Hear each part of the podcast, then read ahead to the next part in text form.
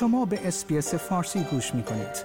با رفتن به sbs.com.au به اخبار و گزارش های بیشتری دست خواهید یافت.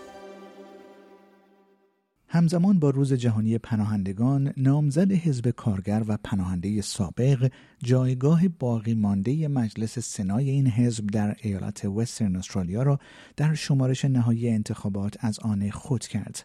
خانم فاطمه پیمان با کسب ششمین و آخرین کرسی سنای ایالت وسترن استرالیا نخستین زن افغان استرالیایی و نخستین زن مسلمان با حجاب در پارلمان شد.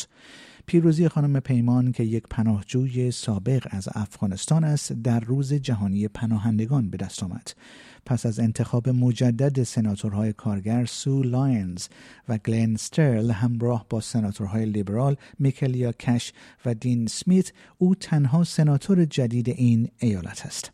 خانم پیمان پس از پیروزی در روز دوشنبه با گرفتن کرسی از لیبرال ها خوشحالی خود را در فیسبوک با دیگران به اشتراک گذاشت. او در فیسبوک گفت ما پیروز شدیم. من با افتخار اعلام می کنم که رسما به عنوان سناتور وسترن استرالیا انتخاب شدم.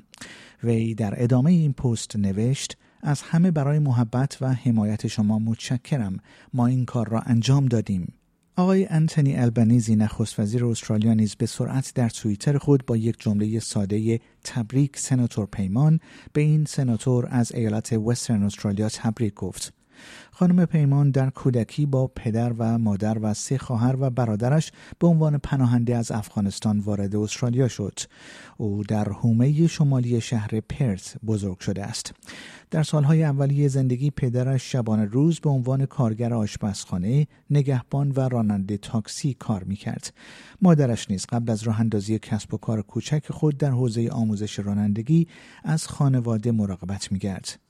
خانم پیمان با الهام از سخت کوشی پدر و مادرش در جوانی به یکی از سازمان دهندگان اتحادیه کارگران متحد تبدیل شد.